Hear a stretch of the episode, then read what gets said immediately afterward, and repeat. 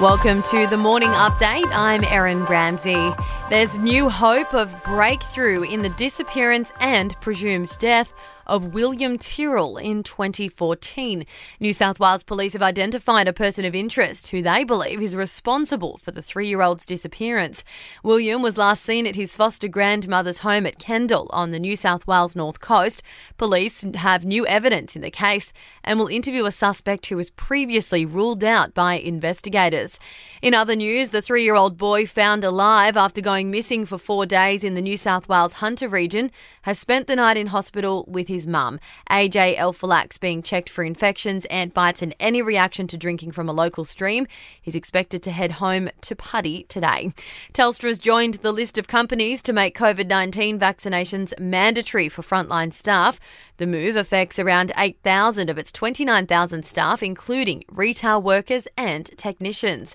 They must receive their first jab by October 15 and be fully vaccinated by November 15. The National Summit on Women's Safety continues in Canberra today.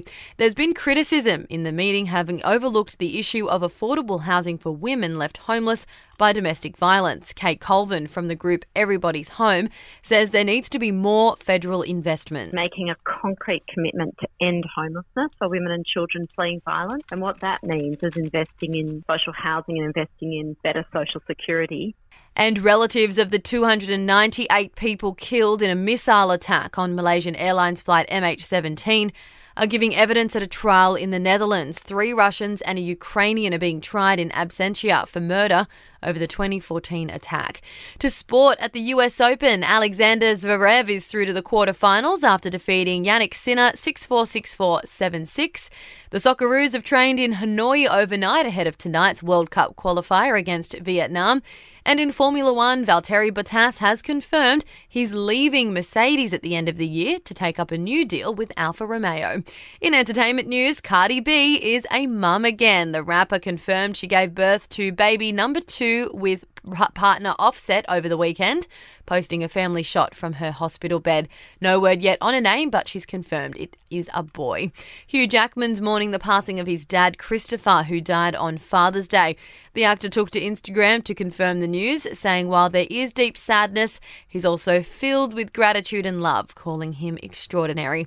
And Fleabag actress and creator Phoebe Waller Bridge has exited the upcoming Mr. and Mrs. Smith series. It's reportedly due to creative differences with the show's co creator, Donald Glover. The Amazon series, based off the 2005 film starring Brad Pitt and Angelina Jolie. That's your latest from the Nova podcast team. We'll see you this afternoon for another episode of The Update.